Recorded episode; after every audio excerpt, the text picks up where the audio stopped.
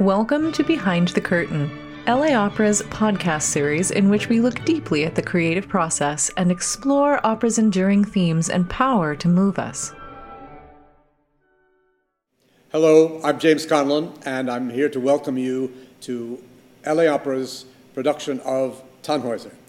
And as is our custom, I'd like to give a talk before the performance we can't do it inside right now because of COVID restrictions, so we are taping this message and we'll show it to all of you, and I hope you're going to enjoy it, and I hope you're going to enjoy the opera today.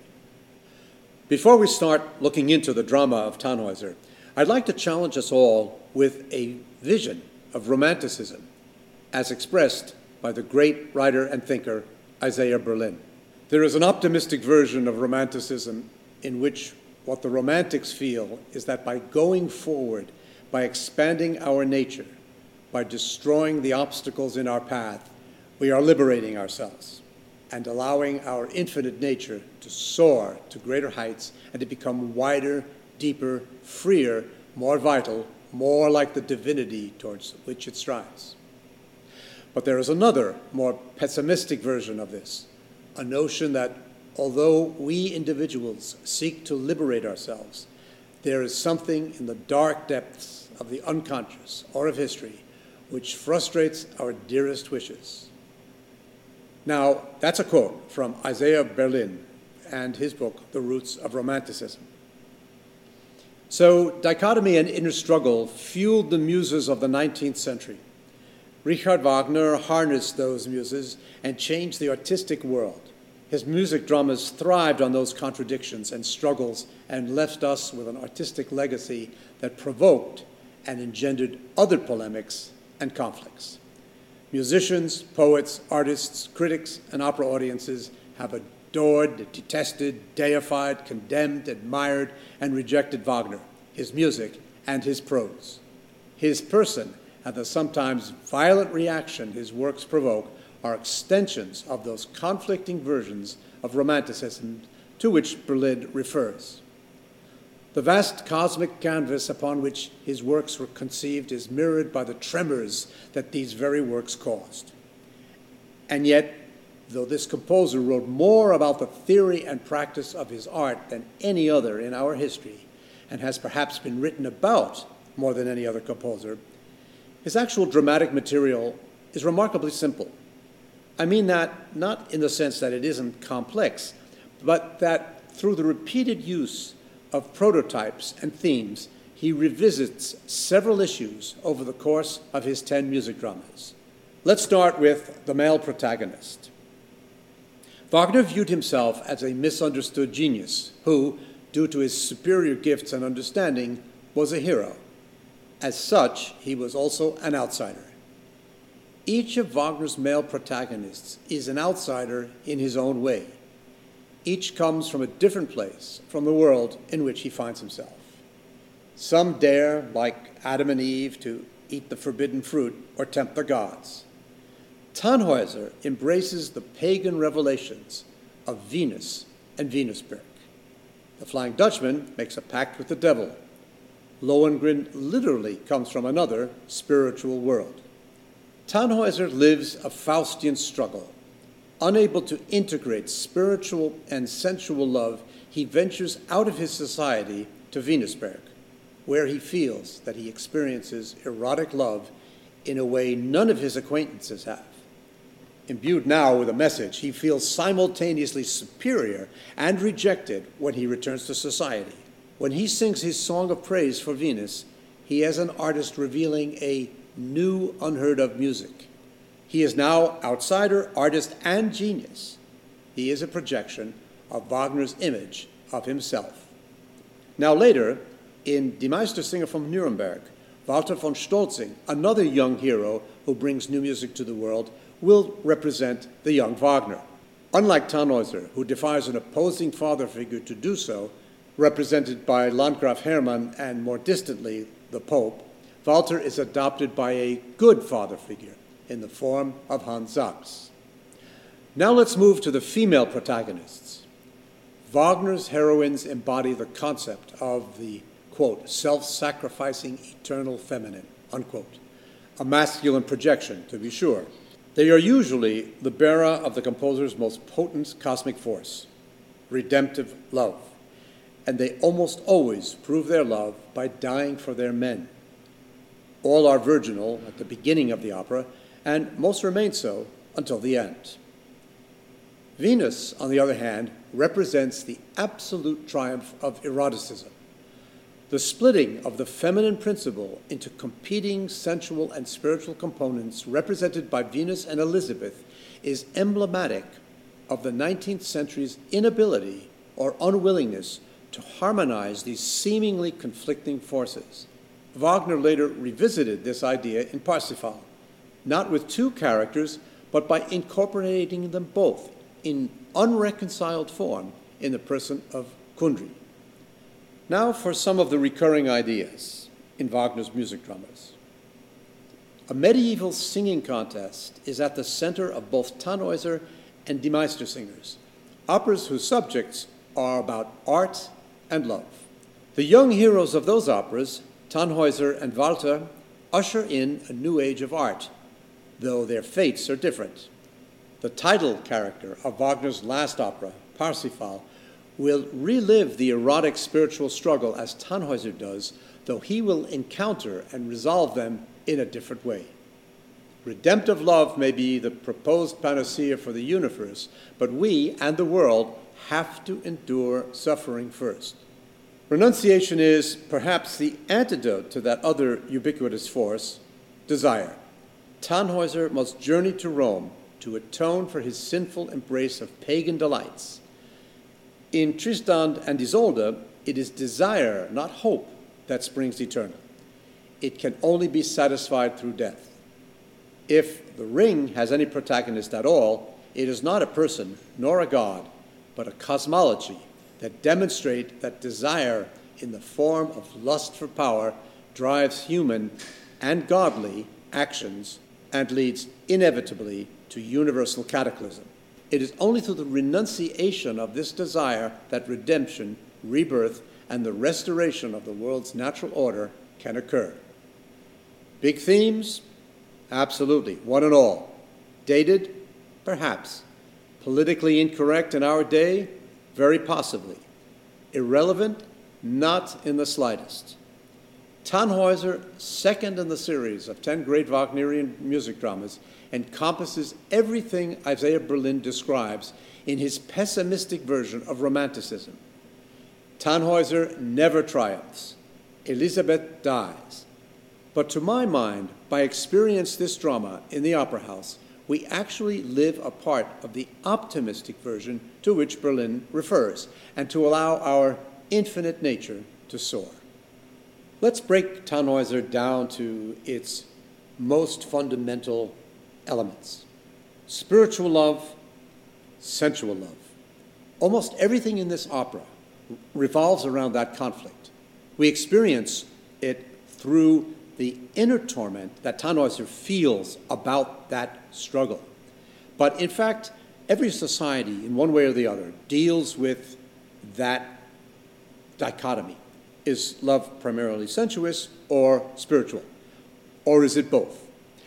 Now, Wagner, through the person of Tannhäuser and the telling of his story, is able to isolate these two elements for us beautifully through the music.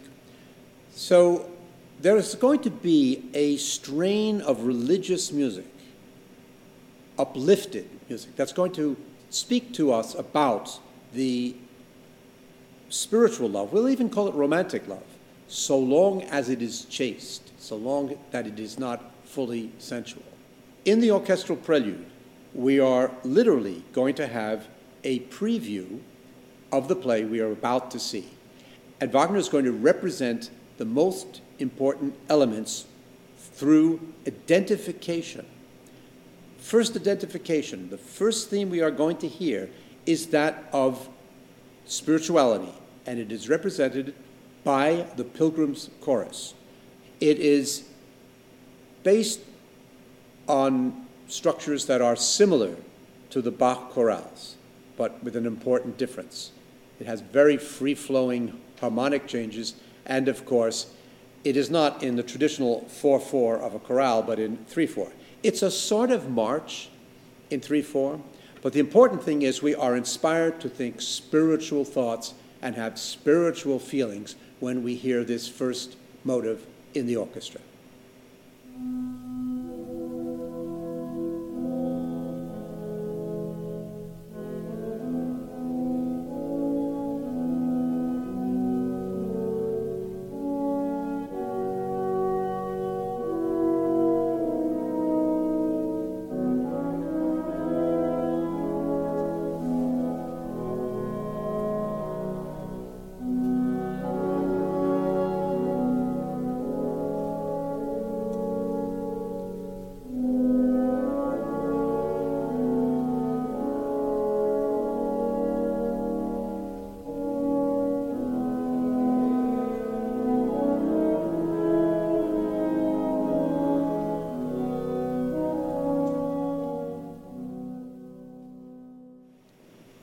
Now, here's a little cultural artifact, not from Wagner, not from 19th century Germany, but from our very own Hollywood.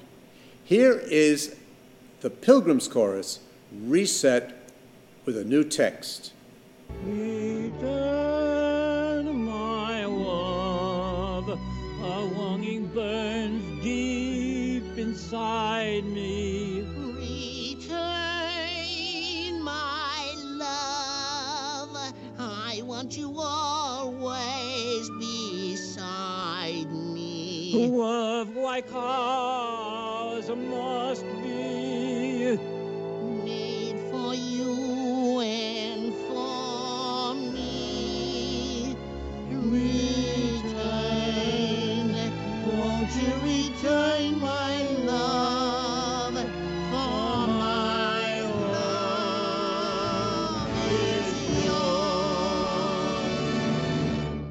Just as we've seen that the Marx Brothers were able to draw from Verdi's Il Trovatore fodder for their comedies, we now can see how Warner Brothers took the Pilgrim's Chorus and what they did with it. Now we're going to hear a second idea, and this is the idea of penitence, remorse, praying for forgiveness. It's going to start out in the cellos and it's going to be echoed by the violins. And it is going to represent not the faith of belief, but of the importance for atonement on the part of us all sinners.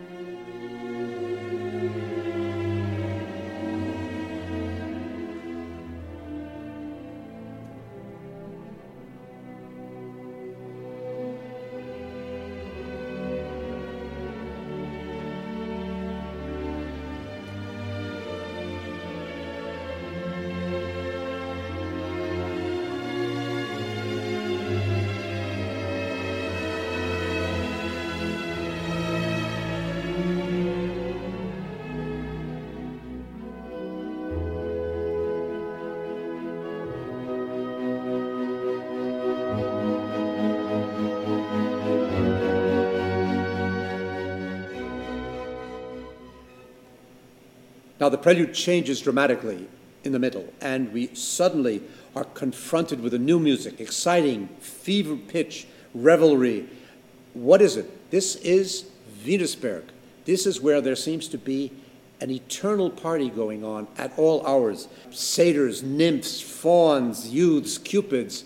It's sensual love day and night, every day of the year, every year of existence.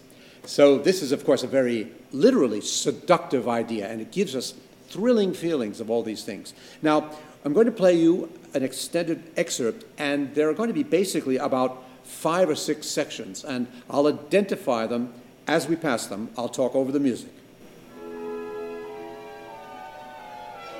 There's our fever of love.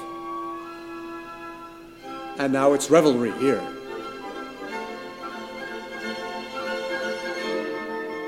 Ecstatic cries. Desire, revelry, fire. and a repeat. That's the fire of love.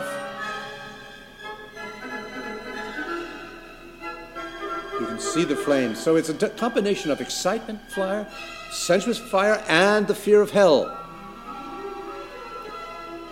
There's our fevered pitch again.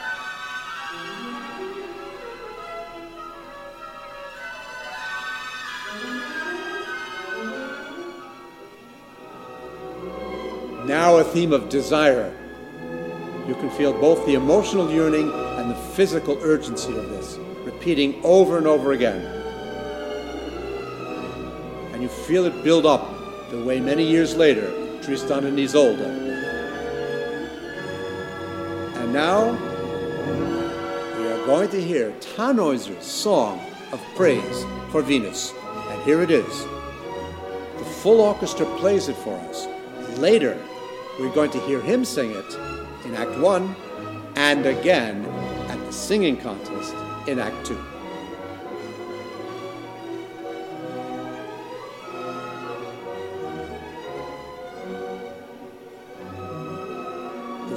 Second part of his song.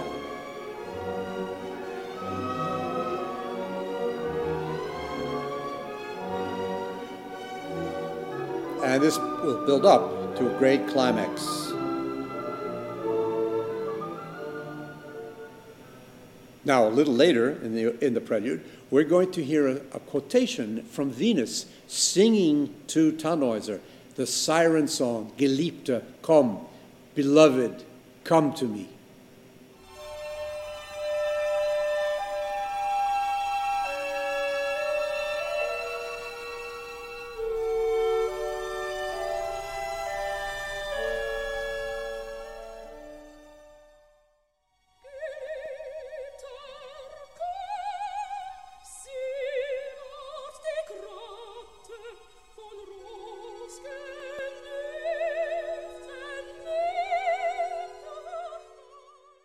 So, in the original version, Wagner wrote an overture, or a prelude, which has a beginning, a middle, and an end.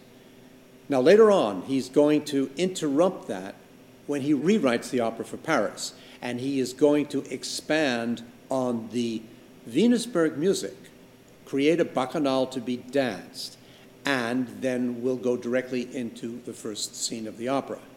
So the original version was a large A, B, A structure. We had all of the religious music at the beginning. The B section then was the Venusberg and all the sensuality, and then he returned to the spirituality as if spirituality triumphs at the end. And so you had a closed form. Now, when he rewrote Tannhäuser, he wanted it to go directly into the first scene. And so he dropped the second, the repeat of the religious music, and just stayed with the sensuous scene in Venusberg. Now, we hear the siren song, another, the, literally the chorus, the way that Ulysses described it in his Odyssey, a chorus of magical, distant, female, feminine voices drawing us into love.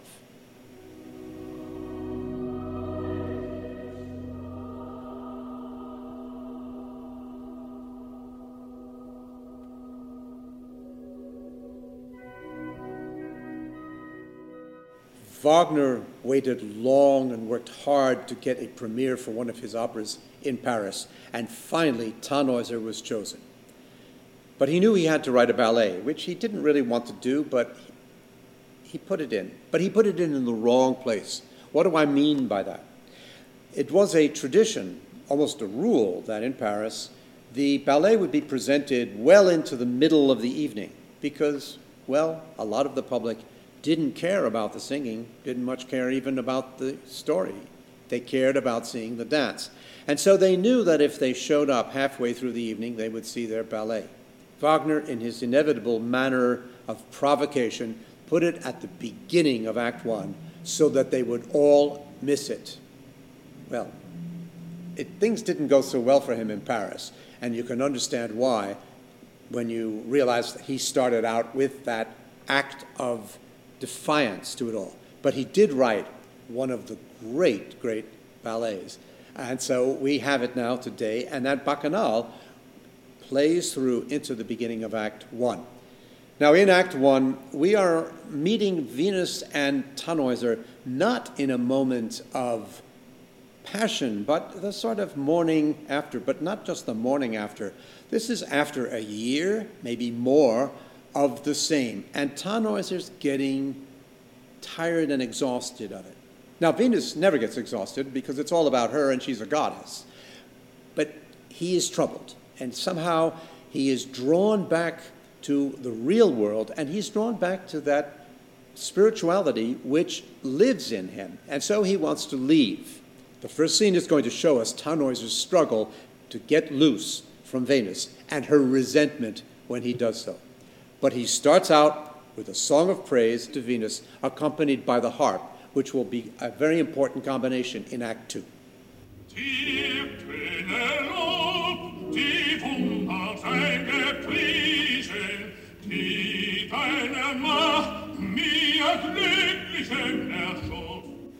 Now, when all of that commotion comes to a climax, Tannhäuser says, My redemption is in Maria, the Virgin Mother, at which point Venusberg disappears, and we find Tannhäuser out in a valley near that mountain, and we are introduced to this very pastoral scene. There's a shepherd boy, he plays on his pipes, and in the distance, a chorus of pilgrims.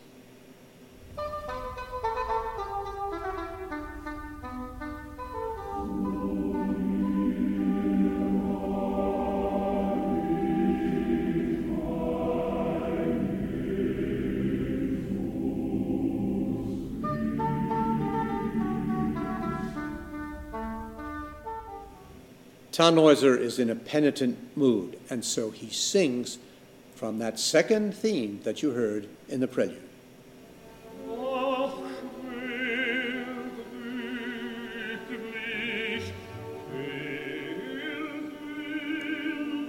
You heard that motive in the prelude, played by the cellos and then by the violins.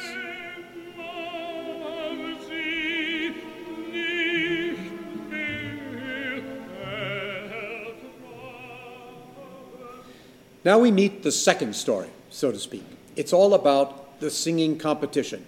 It's called Der Sängerkrieg, that means Singers' War, and it is an actual historic event. It took place in the Middle Ages. These singers were called Minnesingers, but that's not mini as in small, that means love. They sang about love, which is what all of the troubadours across Europe did. So that term, Minnesänger, means a singer who sings about love. The Minnesingers came together for a competition. They would all sing their songs about love and the Virgin Mary. We're going to see that in Act 2. Tannhäuser belongs to that group, but he's gone off and disappeared for a year, but his colleagues are glad to see him back. And so he will determine to attend and to sing at that competition. Tannhäuser is reunited with his old colleagues who are glad to see him. And one of those colleagues is our next most important character. He's Wolfram, Wolfram von Eschenbach, a historical figure who was a great singer. Now, think of Wolfram and Tannhäuser as contrasting figures. They both love Elisabeth. Elisabeth loves Tannhäuser. She values Wolfram as a friend, but not as a lover. Tannhäuser is dramatic, driven, dynamic, and demonic. Wolfram is settled, quiet, reflective, almost shy. And their contrasting types of love are two contrasting portraits of humanity. When he sings, Wolfram, well, it's hard not to love him.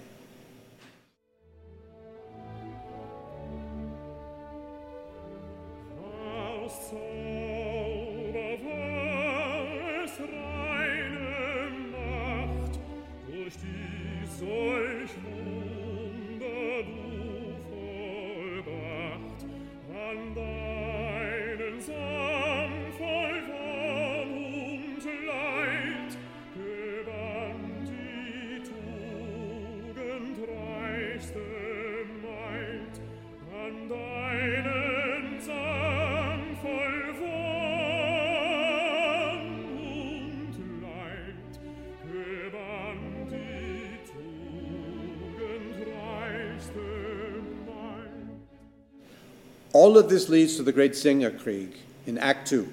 And now we're going to see that preceded by a magnificent procession. Stage trumpets. You can hear the crowd gathering.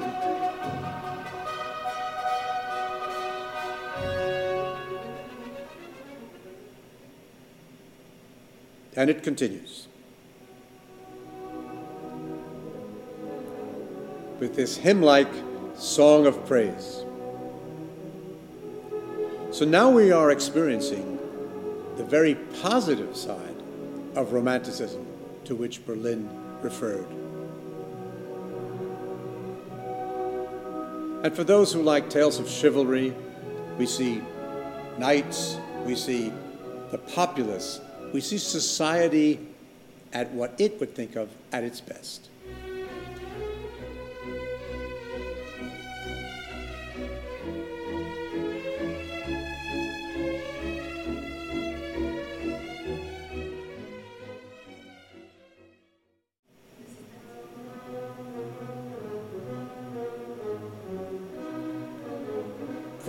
Loved processions. In fact, his earlier opera, Rienzi, is one procession after another, and he will return to that in his next music drama, Lohengrin.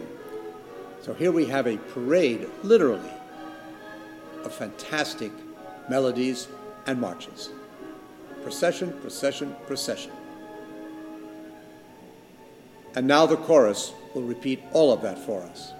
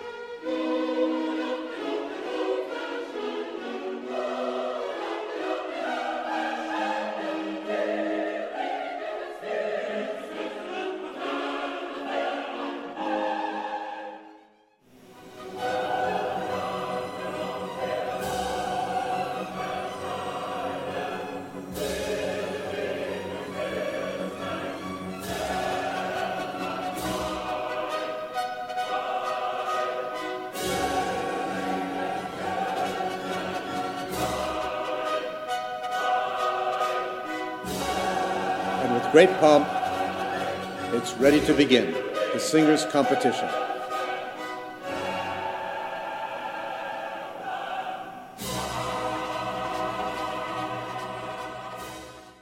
Now, did I mention that there's a prize for the best song? Yes, the prize is the very Elizabeth. So Tannhäuser has a big motivation. He'd like to marry her. And Wolfram has the same motivation. He too would like to be at his best. And so they start. The first voice to sing is Wolfram.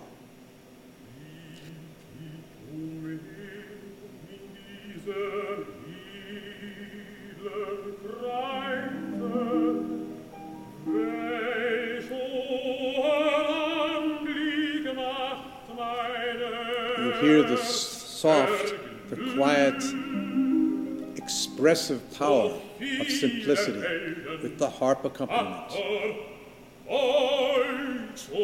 This is a soul who is in peace with himself. Now, he's going to suffer from a broken heart, but he is consistent within his own personality. He's not troubled with that same struggle that Tannhäuser suffers. The crowd applauds and appreciates Wolfram. But Tannhäuser says, you know, you really don't get it. That's not what love is like. Well, Wolfram has sung, Tannhäuser has answered. Now Walter von der Vogelweide is going to sing. And he's going to tell us once again what love is all about.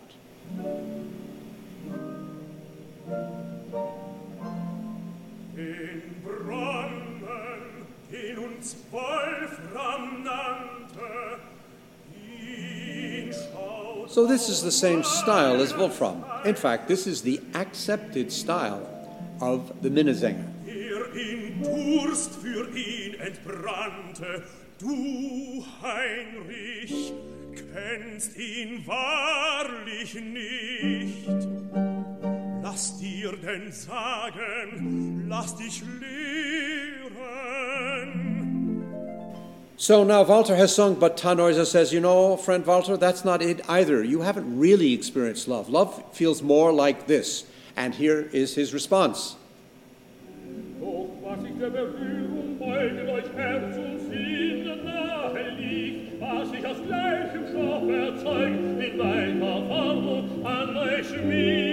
can feel the excitement and the agitation in Tannhäuser. And the orchestra now starts to participate as well.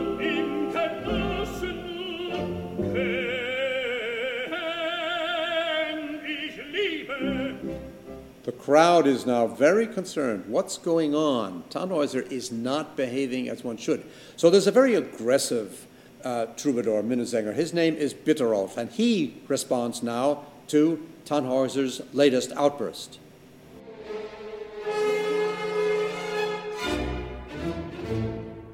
Heraus zum Kampfe mit uns allen. Wer bliebe ruhig? Er? Wolfram adds his voice again, somewhat more impassioned, to the fray.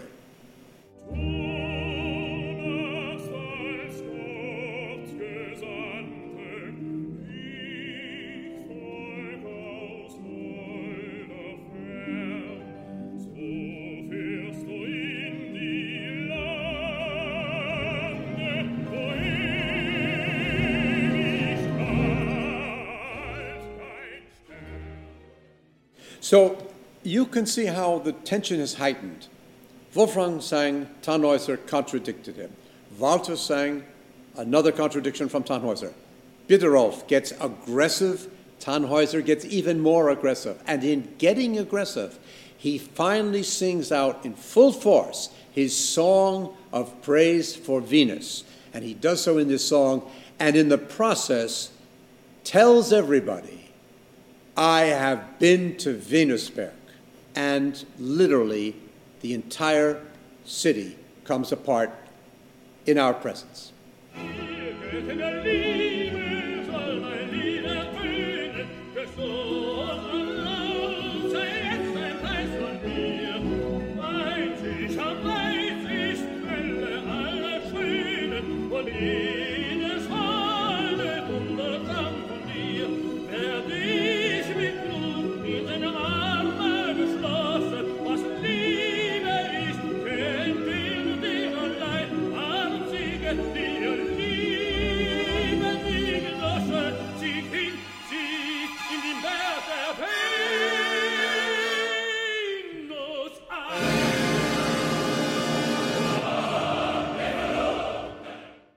So now we've come to the critical moment where the Singerfest is interrupted because of the social turmoil. The women run from the room, the men stay there, and they argue. Everybody turns against Tannhäuser. He is now fully an outsider because he has blasphemed. He has broken the norms of society.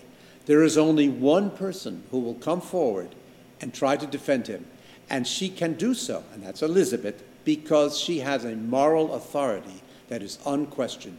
And she is going to pray for him. She's going to beg for everybody to understand Tannhäuser. Here she is, her plea.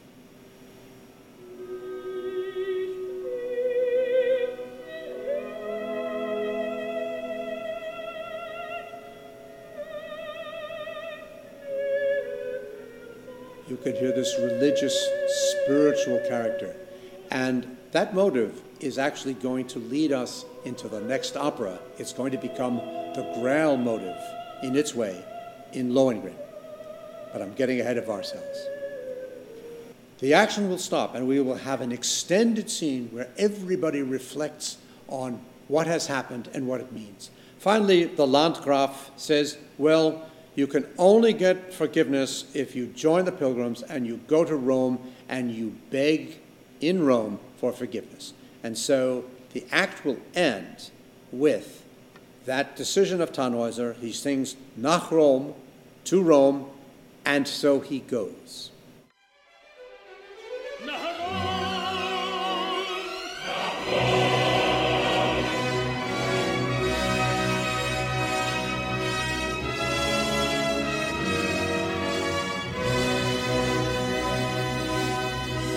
Hear this magnificent spiritual music. This is going to give us the future in the symphonies of Anton Bruckner.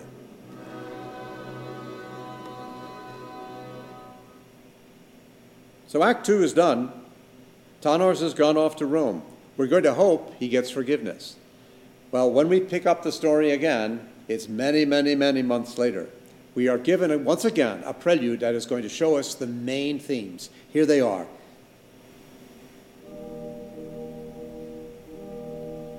Quotation of the Pilgrim's Song.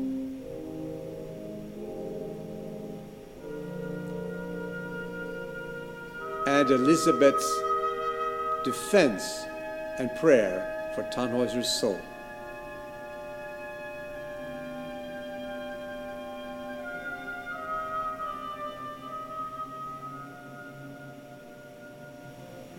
Now, a third idea.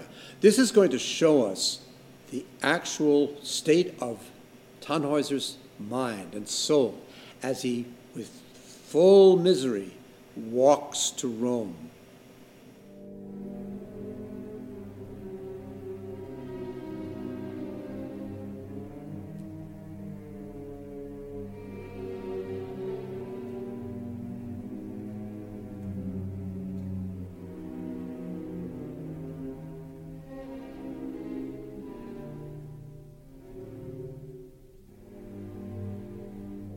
Orchestra intones the theme of penitence again.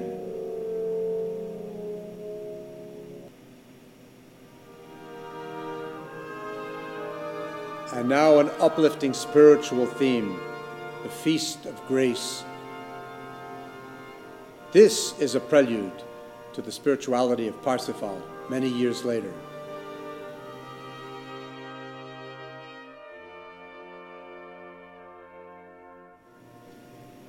So when the curtain goes up, we meet Elizabeth and Wolfram. They have heard that the pilgrims are returning, and we hear the pilgrims, and we see the pilgrims, and we are hoping with them that Tannhäuser is amongst them. But he is not. Elizabeth, in despair, turns her mind to the Blessed Virgin Mary and prays to her.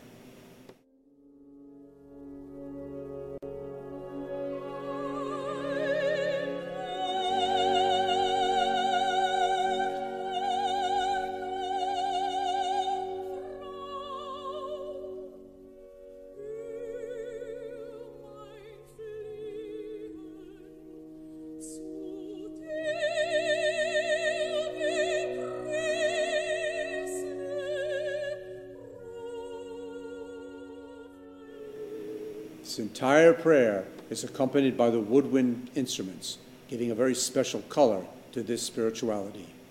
She will leave the stage brokenhearted. Elizabeth and Wolfram believe Tannhäuser has perished. Wolfram would like to accompany Elizabeth. What does that mean? He offers himself in marriage to her. But she can only think of Tannhäuser her true love and her relationship to the Spirit. Poor Wolfram, he's brokenhearted, and so he sings of this in his very famous excerpt, O du mein holder Abendstern, my beloved evening star.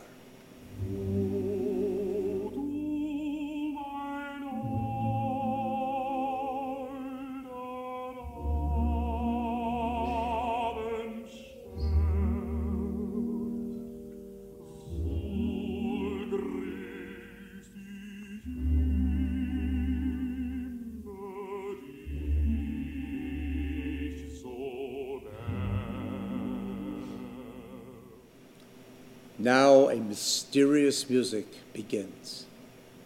We hear first repeated notes on muted horns, and a rising ominous figure in the string section. Tannhäuser is returning.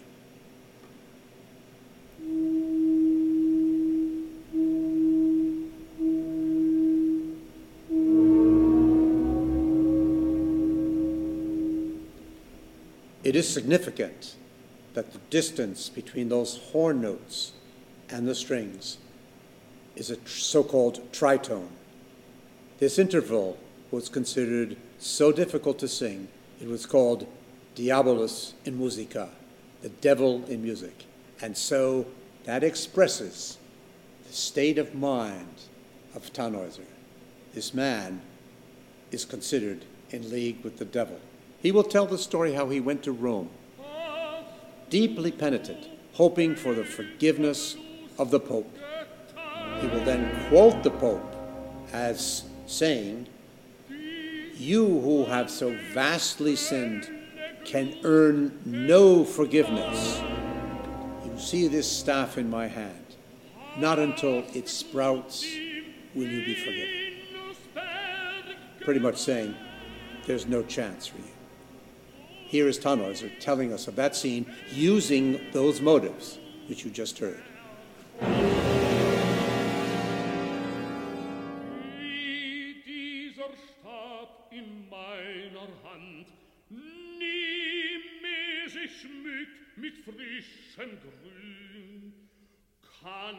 Aus der Hölle heißem Brand.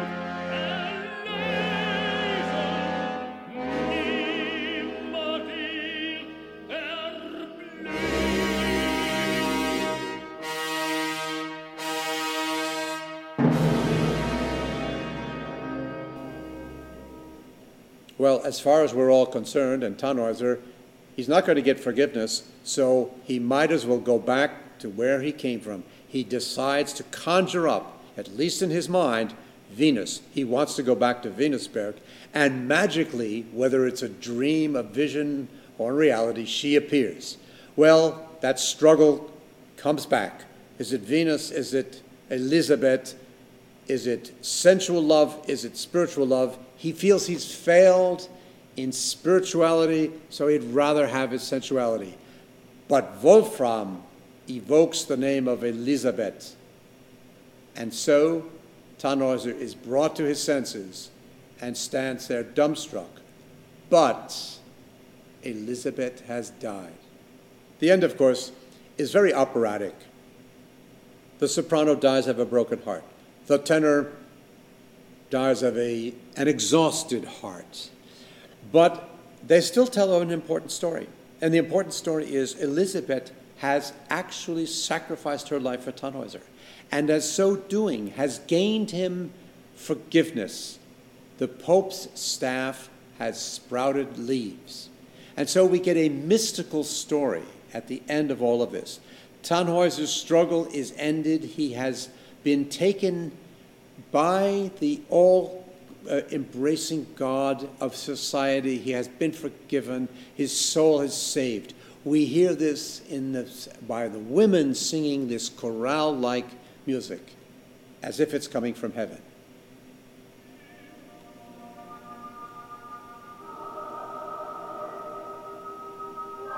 This too is a precursor of Parsifal.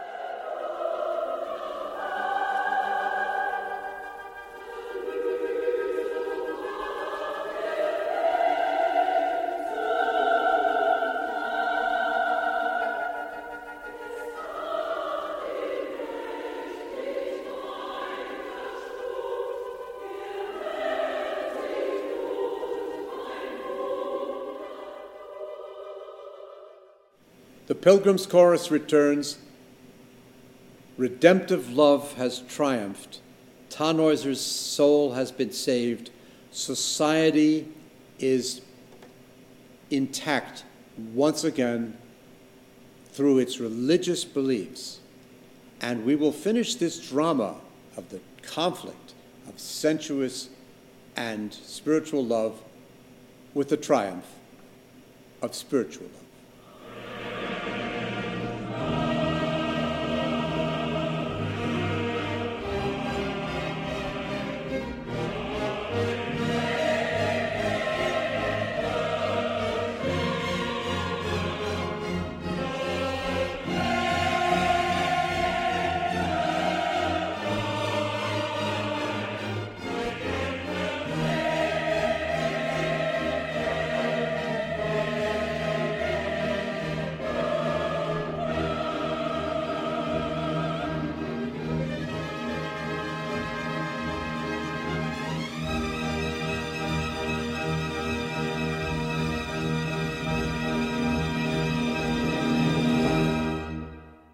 Been listening to LA Opera's Behind the Curtain.